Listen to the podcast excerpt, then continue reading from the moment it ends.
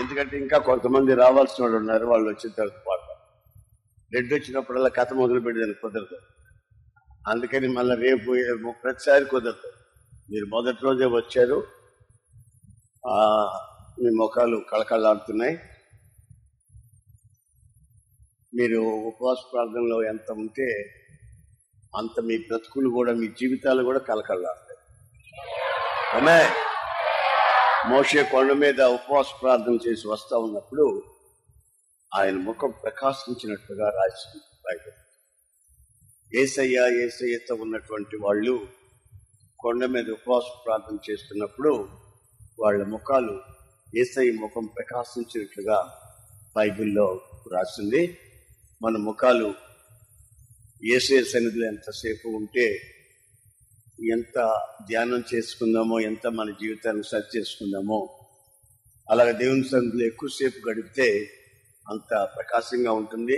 ఈ ఉపవాస ప్రార్థనల్లో మీరు చేసే ప్రార్థనలు కానివ్వండి మీరు చేసే తీర్మానాలు కానివ్వండి మీ జీవితంలో మీ జీవితాన్ని శుద్ధీకరించుకునే అనుభవాలే కానివ్వండి ఇవన్నీ రేపు రాబోయే సంవత్సరానికి మీ జీవితానికి అద్దం పట్టినట్టుగా కనిపిస్తాయి. రాబోయే జీవితం రాబోయే కాలం అంతా బ్రైట్గా ఆశీర్వాదకరంగా మీకు ఉండాలనుకోండి. అలాగైతే ఇప్పుడు ఈ రెండు రోజులు మీరు చేసుకునే నిర్ణయాలను బట్టి ప్రభు మిమ్మల్ని ఆశీర్వదించడానికి కోరుకుంటున్నాడు ఆమె బైబిల్లో నుండి ఒక వాక్యాన్ని చదువు.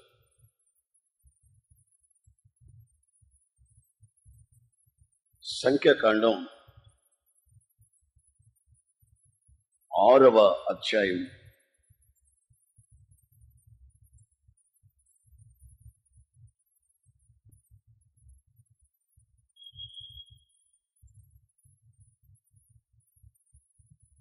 ఇరవై నాలుగవ వాక్యం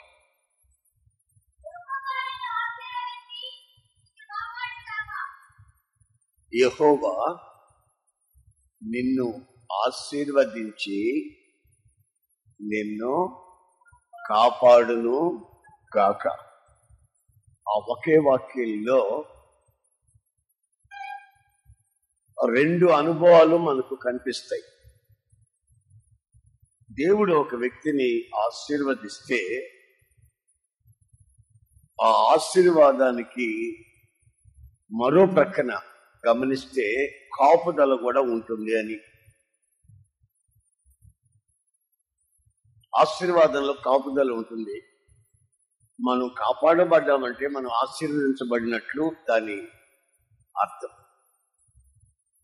చాలాసార్లు ఈ ఆశీర్వాదాల గురించి మనం దేవుని సేవకులు విభిన్న విభిన్నమైన కోణాల్లో వాక్య పరిచర్య చేసినప్పుడు విన్నాం.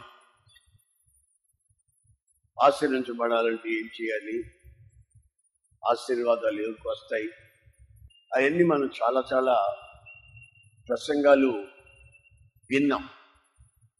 ఈరోజు మరొక కోణంలో ఈ ఆశీర్వాదం ఎలా వస్తుంది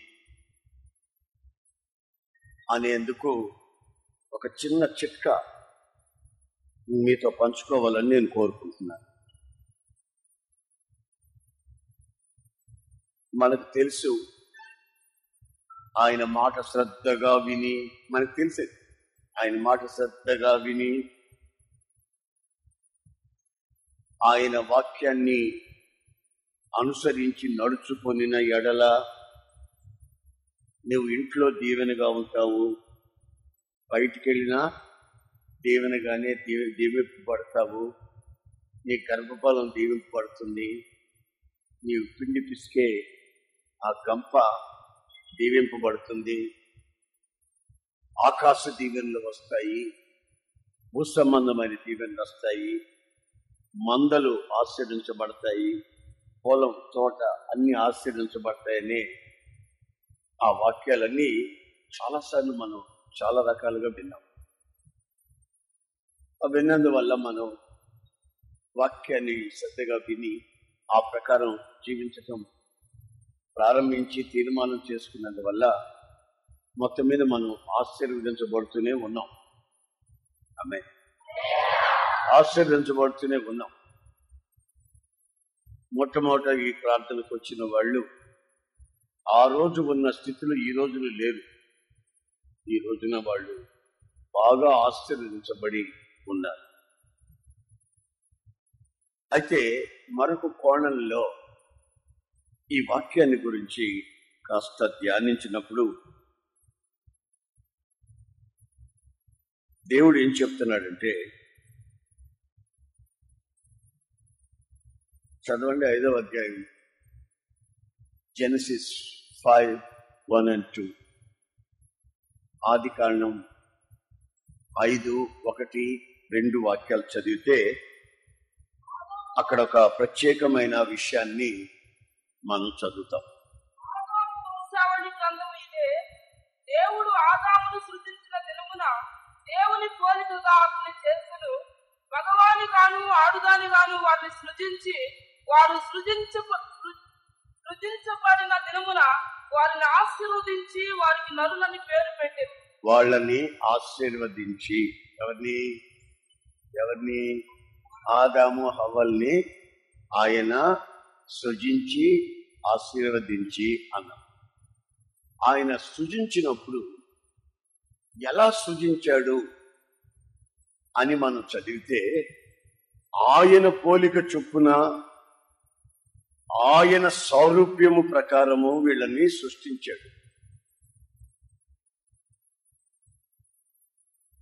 ఆయన పోలిక ఆయన స్వరూపం ఎక్కడ ఎప్పుడైతే ఆయన చూశాడో ఈ ఆదాము హవల్లో వెంటనే ఆయనకి అనిపించింది వీళ్ళిద్దరిని ఆశీర్వదిస్తాము.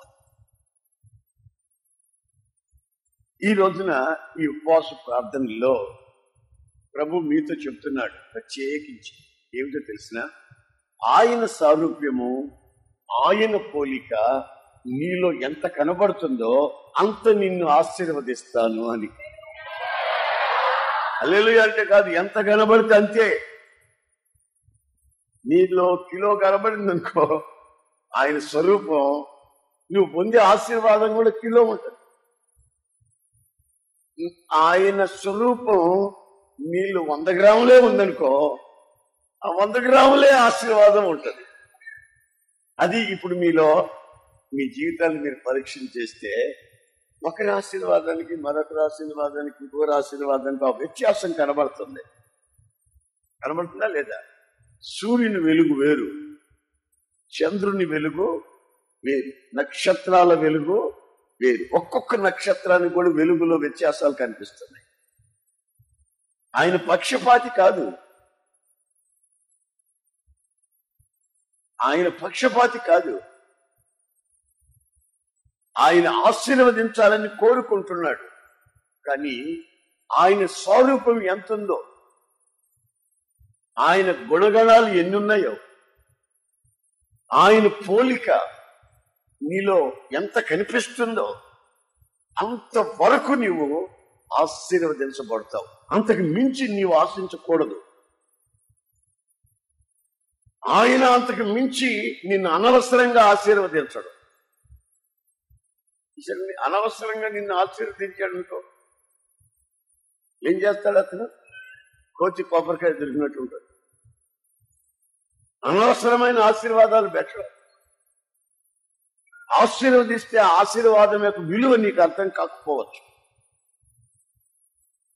దేవుడు ఇద్దరిని సృష్టించి ఆయన పోలిక ఆయన స్వరూపం చూసుకొని వాళ్ళని ఆశీర్వదించి అభివృద్ధి చెందము?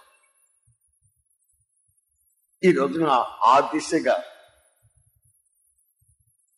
ఆ విషయాన్ని బట్టి ఉపవాస ప్రార్థనకు వచ్చిన మిమ్మల్ని ఒక్కొక్కరిని ఆయన అలా గమనిస్తున్నాడు పొద్దున్న పొద్దున్న వచ్చిన వాళ్ళు ఎంతమంది? మధ్యాహ్నం తర్వాత వచ్చిన వాళ్ళు ఎంతమంది? ఇప్పుడు ఈ రాత్రి ఉపవాస ప్రార్థనకు వచ్చిన వాళ్ళు ఎంతమంది? ఈ రోజే వచ్చి వెళ్ళిపోయే వాళ్ళకి ఎంతమంది ఉంటారు? ఇంక రెండు రోజులు రాకుండా? రేపు ఎల్లుండి రాకుండా ఈ రోజు కొంచెం టైం దొరికిందని వచ్చిన వాళ్ళు ఎంతమంది ఉంటారు? నేను అనుకున్నాను అయ్యో మొదటి వచ్చారు. వాళ్ళు అంటారు రేపు ఎల్లుండి రావండి. మీరు ఎంతమంది ఆ దేవుని పోలిక దేవుని సౌరూప్యంలోకి వస్తారు? దైవజనుడైన పౌలు గలతి నాలుగు పంతొమ్మిదిలో ఇలా అంటున్నాడు. గలతి నాలుగు పంతొమ్మిదిలో దైవజనుడైన పౌలు ఇలా అంటున్నాడు. ఉండమా?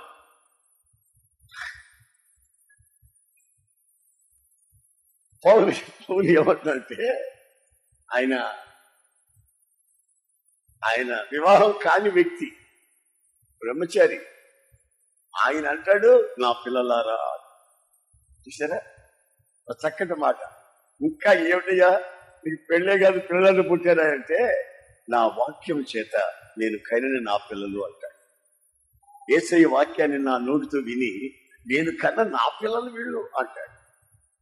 సరే బాగా ఉంది పిల్లలు పిల్లలు అంటున్నావు. ఏమిటి నీ బాధ ఏంటి? అని అంటే నా దేవుని స్వరూపం ఏసయ్య స్వరూపం వాళ్ళందు ఏర్పడేంత వరకు పిల్లలను కన్నటం ఒక ఇంత అయితే ఇప్పుడు నాకు మళ్ళా ప్రసవ వేదన వస్తుంది. మరి ప్రసవేదన వస్తే పిల్లల్ని కనాలి కదా అంటే పిల్లలు కంటం కాదు. వాళ్ళని క్రీస్తు స్వరూపంలోకి సమరూపంగా మార్చాలని నా ప్రయాస. ఎందుకయ్యా? వాళ్ళు యేసు క్రీస్తు సమరూపంగా స్వరూప్యంలో ఆయన పోలిక వలె మారాలి. ఎందుకని మారాలి? అని అంటే అలా మారిన వాళ్ళే ఆశీర్వించబడతారు ఆ రహస్యం నాకు తెలుసు కనుక వాళ్ళు ఆ స్థితికి ఎదగాలి. దైవ సేవకుడికి ఉండవలసినటువంటి ఒక ప్రసవ వేదన. దైవ సేవకులకు ఉండవలసినటువంటి ఒక బాధ ఏమిటంటే వాక్యము చేత నేను కనిన నా పిల్లలు వాళ్ళు ఎదుగుదలలో అభివృద్ధిలో ఓ పరిపూర్ణతలోకి రావాలి. మన వ్యక్తిగతమైన రూపాలు కొన్ని ఉంటాయి. కానీ ఏసయ్య రూపం మనలో రూపించబడినప్పుడు ఆత్మ సంబంధమైన రూపంలో రూపించబడతాం. ఈ గుడారం శిథిలమైపోతూ ఉంటుంది. వేలకు గుడారాన్ని మనం ధరించుకుంటూ ఉంటాం. మీలో ఎందరూ నన్ను నమ్మి మనస్సును మార్చుకుని బాప్తిసం పొందుతారో వారందరూ నన్ను ధరించుకుంటున్నారు. పుట్ ఆన్ పుట్ ఆఫ్ కొన్నిటిని మనం పరిత్యజించాలి కొన్నిటిని మనం ధరించుకోవాలి. మనలో ఉన్న స్వభావాలు కొన్ని ఉన్నాయి అవి విపరీతమైనవి అసహ్యమైనవి. చెప్పుకునే దానికి కూడా సిగ్గుపడవలసిన విషయాలు వాటిని పరిత్యజించి మనం ధరించుకోనవలసిన విషయాలు ఉన్నాయి అవి నూతన పురుషుడు అంటే క్రిస్టి యేసుని మనం ధరించుకునే అనుభవంలోనికి రావాలి. ఈ అనుభవాలు మనలో పరిపూర్ణం అవ్వాలని దైవ సేవకులు మన విషయమై మానక ప్రసవ వేదన పడుచున్నారు. అనేక సంఘాలు అనేక సంస్థలు అనేక మంది అక్కడెక్కడక్కడ పనిచేస్తున్నారు. కానీ కొన్ని చోట్ల వెళ్ళి కొందరు విషయాలు గమనిస్తూ ఉంటే ఎంత దుఃఖమో ఎంత బాధపడాల్సిన విషయమో మనకు తెలియదు. భరించలేకపోతున్న కొన్ని విషయాలు. ఓ దైవజనుడు నాతో చెప్తాడు. దైవజనుడే నాతో చెప్తాడు. అన్నా నాకు ఒకే మనసులో బాధపడిపోతున్నాను దుఃఖం వచ్చేస్తున్నాను నేను. తట్టుకోలేకపోతున్నాను అన్న అన్నాడు. ఏ సంగతి ఏంటంటే ఆ లేదు. పిల్లకి పెళ్ళి చేయలేదన్నా మా కులస్తుని ఎవడన్నా చూడన్నా? అంటున్నాడు. ఒక దైవ సేవకుడు. మా కులస్తుని ఎవడన్నా చూడు పెళ్ళి చేయాల? ఆ అమ్మాయి కొరకు పది లక్షలు దాచిపెట్టున్నానన్నా ఒక దైవ సేవకుడు.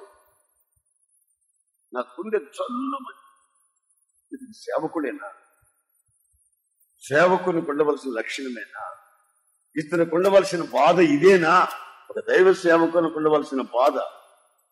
ప్రసవ వేదన. ఏంటంటే తాను కన్న తన పిల్లలు. తనకు దేవుడిచ్చిన బిడ్డలు సంఘం. తనకు దేవుడిచ్చిన గొర్రెలు. ఈయన కాపరి. ఈ గొర్రెల గురించిన బాధ్యత పారం వీళ్ళ కొరకు మనం ఖర్చు పెట్టాలి వీళ్ళ కొరకు ఏదైనా చేయాలనే అత్యాగం సమర్పణ కలగకుండా పిల్లకి వయసు వచ్చిందంట చెప్పిన మాట ఇంటర్లేదంట అందుకని పది లక్షలు దాచాడంట ఆల కులస్తుడే ఎవడైనా కావాలంట తాగుబోతూ ప్యాకెట్.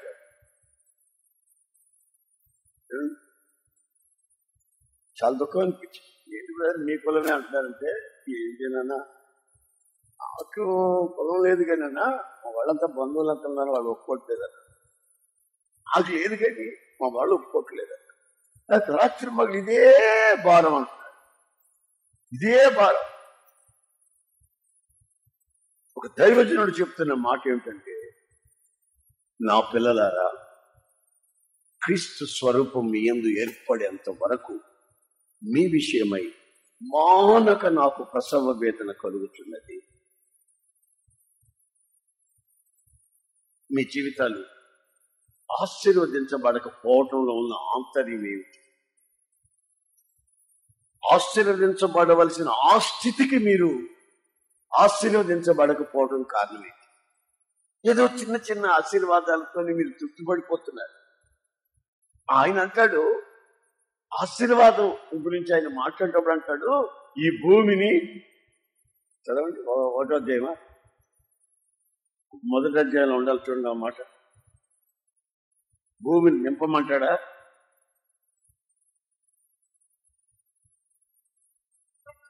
ఆ మీరు ఫలించి అభివృద్ధి పొంది విస్తరించి ఫలించి అభివృద్ధి పొంది విస్తరించి భూమిని నింపేసి. చూసారండి ఆశీర్వాదంలో. నిన్ను ఆశీర్వదిస్తున్నానని ఒక మాట అంటే పోయేది కదా. ఆయన అట్లేదు ఆయన విడదీసి విడదీసి ఒక్కొక్క ఐటెం చెప్తున్నాడు చూడు. భూమిని నింపాలి. అంటే భూమిని నింపాలంటే గంపడి పిల్లల్ని గనమని కాదు నేను చెప్పలేదు. మీరు అదే అనుకునే.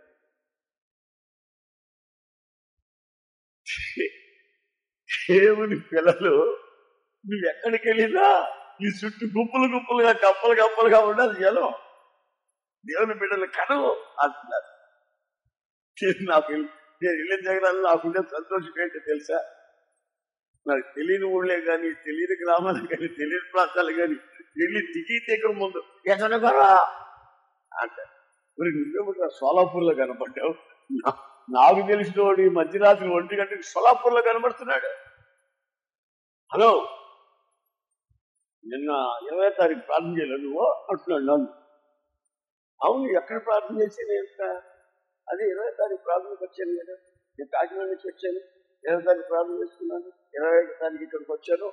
ఈరోజు పరీక్ష రాశాను. ఇప్పుడు ఈ రైలు ఎక్కాలనుకుంటాను అని మీరు ఇక్కడికి అక్కడ వచ్చారన్నా అంటున్నాడు. ఈడు పోయి ఒక యాభై మంది తీసుకొచ్చాడు స్టూడెంట్ అందరు రాశారంట పరీక్షలు. ఆ రోజు అక్కడ వాళ్ళంతా వచ్చి కోరిపోవు ఇది హళ్ళల్లో చాలా మంది చెప్తున్నారు ఈ వాక్యం మీ వాక్యం విన్నాం అప్పుడు నేను మారాను ఆ తర్వాత మా పాట గారు పాపేసి పొందాడు మన దగ్గర మీరు ప్రార్థన చేశారు నా కళ్ళు పేను కొరికి ఇదంతా అదో రకం ఉండేది మరలా ఎంటుకులు వచ్చేసాయన్నా ఇప్పుడు నాకు బాగానే ఉంది. ఒక్కొక్కరు ఒక్కొక్క సాక్షి చెప్తున్నారు అక్కడ రైల్వే స్టేషన్లో నేను దోమలు గుట్టి ఆ సెలికి కడగడ కడలాడుతుంటే వీళ్ళు వచ్చి నాతో అది ఇది చెప్తాను భూమిని నింపండి. సోలాపూర్ ఎక్కడ? బీజాపూర్ ఎక్కడ? బీజాపూర్ వెళ్ళారు ఈ నెలలోనే ఈ నెలలో తెలుసమ్మా బీజాపూర్ వెళ్తే అక్కడ లంబడి ఉండనాలండి పేదలండి అంట వచ్చారు. ఎవరు లంబాడీస్? గలగల గలగలగలాడుతూ వచ్చారు. నా కాళ్ళపై ఫోటో తీసుకోవాలనిపించింది. వచ్చి సొంత కొడుకుని పలకరించినట్టుగా ఆదరించినట్టుగా గడ్డం పెట్టుకొని పాల్గొన్నామా బాబా అంటు- అంటుంటే నా హృదయం ఒప్పండి. ఆశీర్వాదం అనేది పలు కోణాల్లో. మొదటి ఏంటంటే చెప్పండి చెప్పండి. విస్తరించి అభివృద్ధి చెంది ఆ, చూడండి. తర్వాత ఫలించి మొదట ఫలించి తర్వాత అభివృద్ధి పొంది తర్వాత విస్తరించి తర్వాత నింపు. ప్రైజలో ప్రైజలో మనకి సౌత్ ఆఫ్రికా నుంచి వచ్చారు కదా మన మధ్యలో ఉన్న పెద్ద పేరేంటి? రోబెన్ గారు మొన్న వెళ్ళిపోయారు కదా వాళ్ళ దేశానికి వెళ్ళిపోయారు కదా. ఆయన ఎప్పుడు మాట్లాడలేదు నాతో మనం నాకు మనమళ్ళు ముప్పై ఆరుగురు మనమళ్ళు మనమరాళ్ళు సంతతి ముప్పై ఆరుగురు ఆళ్ళకు మళ్ళా పిల్లలు పుట్టారన్న. మనకు అక్క పెడితే నూట ఇరవై ఏడు అయ్యారు. అన్నాడు ఎప్పుడు మాట్లాడి నాకు అది సంతోషంగా చెప్తాడు నేను మనసులో ఏమనుకుంటా తెలిసి? ఇప్పుడు నా మనమల్ని మనమరాళ్ళని నేను లెక్క పెడితే ఇంత అంతా కాదు. ఓ బాబు ఎవరు వచ్చిన తాతయ్య? అంటుంటే ఈ పెద్దోళ్ళు కూడా తాతయ్యని పలకరించి అన్నారు చెప్పరా? అంటుంటే అది బాబు ఇంతమంది ఎప్పుడు పుట్టారు నాకు మనవాళ్ళు మనమరాళ్ళు రైతులో నేను వాక్యం చేత కన్నాను పిల్లల్ని. వాళ్ళ పిల్లలు నన్ను తాత తాతయ్య అంటుంటే నా హృదయానికి ఎంత ఆయన నూట ఇరవై మంది నూట ఇరవై మంది ఆయనకి ఆయనకి ముని మనమళ్ళ ముని మనవరాళ్ళ నూట ఇరవై మంది ఉన్నారు లెక్క పెట్టి చెప్తే నేను అమ్మో అన్నా. ఇప్పుడు నా సంగతి చూస్తే దేవుడు చెప్పాడు నువ్వు ఫలించు ఆమె నీవు అభివృద్ధి చెందు తర్వాత నువ్వు విస్తరించు. విస్తరించడం ఎక్కడి వరకు? Not only Andhra Pradesh. నేషనల్ వైడ్గా కాదు జాతీయంగా కాదు అంతర్జాతీయంగా నీవు వద్దులు భూమిని నింపు. ఆమె ఆమె ఆమె ఏదో ఇంత ఆశీర్వాదం వచ్చిన వెంటనే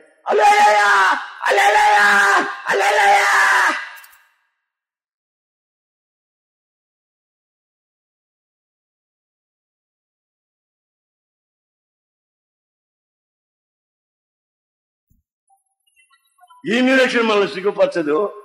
మనకు అనుగ్రహించబడిన పరిశుద్ధాత్మ ద్వారా దేవుని దేవుని ప్రేమ మన హృదయంలో కుమ్మరించబడుచు ఉన్నది. అంతేనా?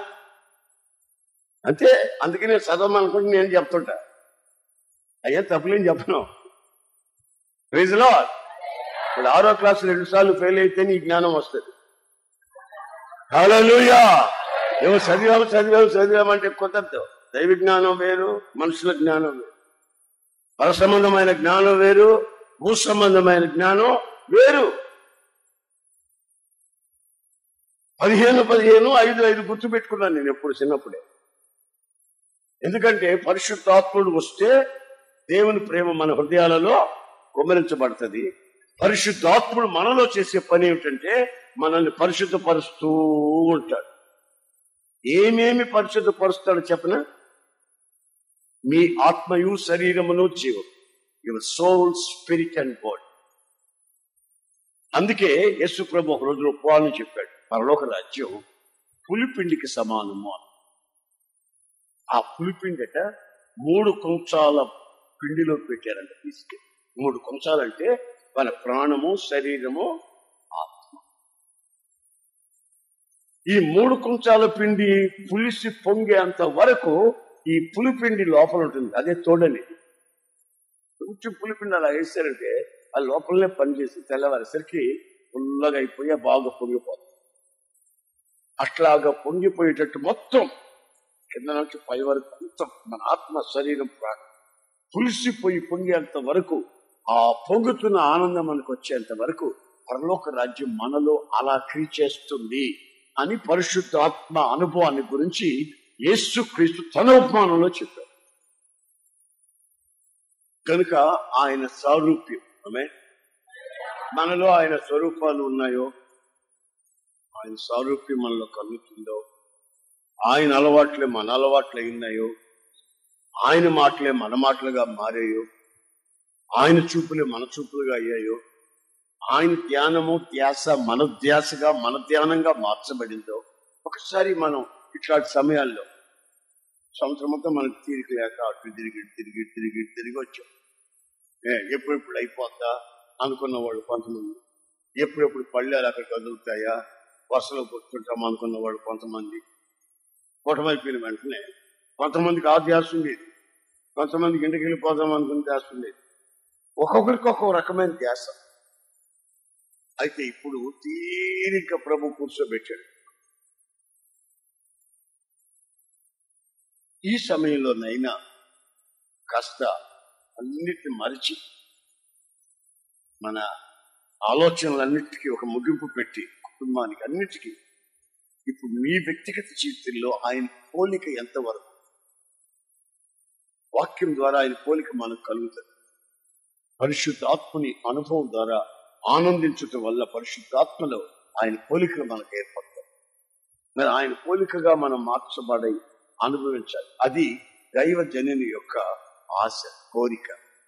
ఆయన ప్రసవ వేదన అని చెప్తున్నారు వేదనని వర్ణించలేని వేదనగా ఆయన ఆ మాటను ఉపయోగించున్నాడు పై కనుక మన జీవితంలో ఇప్పుడు ఆశీర్వాదానికి ప్రబలమైన కారణం ఏంటంటే ఆ పోలిక. ఇంకొక వాక్యం కూడా మనం చదువుకుంటాం. కొరింతి పదిహేనవ అధ్యాయం మొదటి కొరింతి పత్రిక.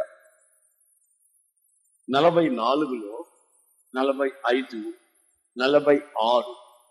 ఈ మూడు వాక్యాల్ని మనం గమనించి చదువుకోవాలి. చదువుకోండి మీరు చూద్దాం. మీరే చదువుకోండి. నలభై నాలుగు నలభై ఐదు నలభై ఆరు. ప్రకృతి సంబంధమైనవి ఉన్నాయి పర సంబంధమైనవి ఉన్నాయి. క్షయమైపోయాయి ఉన్నాయి అక్షయమైపోయాయి ఉన్నాయి.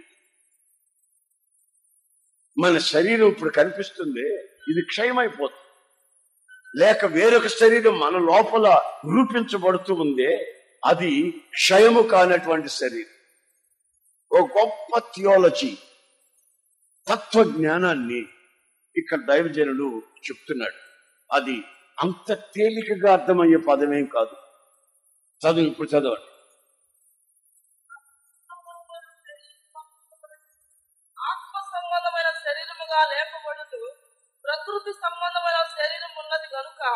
ఆత్మ సంబంధమైన శరీరము కూడా ఉన్నది. ఇందు విషయమై ఆదామును మొదటి మనుషుడు జీవించు ప్రాణి అయినని వ్రాయబడి ఉన్నది. కడపటి ఆదాము జీవింపు చేయు ఆత్మ ఆయను.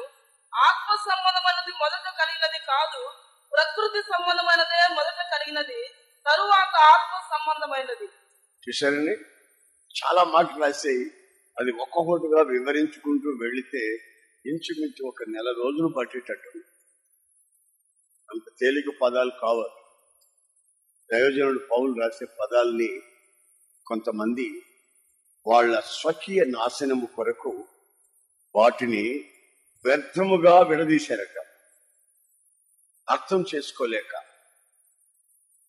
వాళ్ళ గురించి బైబిల్ మరొక మాట కూడా రాసు రాసు. ఏమి రాస్తుందంటే వాళ్ళు అన్లానెడ్ పీపుల్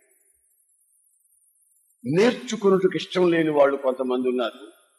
వాళ్ళు నేర్చుకోరు ఉన్నది పెడదారిని పట్టించి దానికి విపరీతమైన అర్థాలు చెప్పి ప్రజల్ని నాశనానికి తెగించి నాశనానికి తీసుకుని వెళ్ళే వాళ్ళు కొంతమంది ఉంటారు. వాళ్ళు స్వకీయ నాశనం కలుగు చేసుకుంటున్నారు. అయితే మనం ఊహించింది మనం ఈ రోజు ధ్యానించవలసింది ఏంటంటే ఆత్మ సంబంధమైనది మొదటిది కాదు శరీర సంబంధమైన ప్రకృతి సంబంధమైన శరీరమే మొదటిది. మనం శరీర సంబంధంగా పుట్టాం. కానీ ఇప్పుడు ఆత్మ సంబంధంగా ఎదుగుతున్నాం. మనలో ఉన్నటువంటి అంతరంగ పురుషుడు ఇన్నర్ మ్యాన్ ఆ అంతరంగ పురుషుడు ఆ బాహ్య శరీరానికి విరోధంగా ప్రవర్తిస్తూ అతను క్రిస్తు వలె మార్చబడ్డకు తన అంతరంగమందు తీర్మానం చేసుకుంటూ ఉన్నాడు. ఆ తీర్మానాల దిశగా ఆయన వెళుతున్నాడు. ఈ శరీరం ఏమో ఆ తీర్మానానికి విరోధంగా ప్రవర్తిస్తుంది. గనుక ఇది క్షయమైపోతుంది. లోపల ఉన్న అంతరంగం ఆ పరసంబంధమైన శరీరం క్షయము కాని ఆ శరీరం రేపు ప్రత్యక్షం అవుతుంది మహిమతో. అందుకని ఆ మహిమ గల శరీరాన్ని కొరకు మన వ్యక్తిత్వంలో క్రీస్తు పోలికను ధరించుకోవాలి. మే కనికరం. ఎవరి మీదైనా కనికరం చూపటం ఎవరి మీదైనా దయ చూపడం ఎవరైనా బాధపడుతుంటే ఏదైనా సహకరించటం ఇవన్నీ ఆత్మ సంబంధమైన అంతరంగ పురుషుడు ఏసయ్య వల్ల ఎదుగుటకు దోహదపడుతున్నటువంటి అనుభవాలు. మాటలు లేకుండా కొందరు మాట్లాడతారు. వినేవాళ్ళు ఏమనుకుంటారో తెలియక కఠినమైన మాటలు ఉపయోగిస్తారు. నోరుందని విచ్చలవిడిగా మాట్లాడతారు. వయసు ఉందని విచ్చలవిడిగా ప్రవర్తిస్తారు. డబ్బుందని విచ్చలవిడి ఖర్చు పెడతారు వెనక ముందు ఏం ఆలోచించుకున్నారు? అందుకే బైబిల్ అంటుంది మన ప్రభు అయిన యేసు క్రీస్తు కలిగిన ఆ చింత కలిగి ఉండండి. ఆ తలంపు కలిగి ఉండండి. ఆ చింతే కలిగి ఉండండి. ఆయన వలె మార్చుబట్టుగా మీరు సిద్ధపడండి.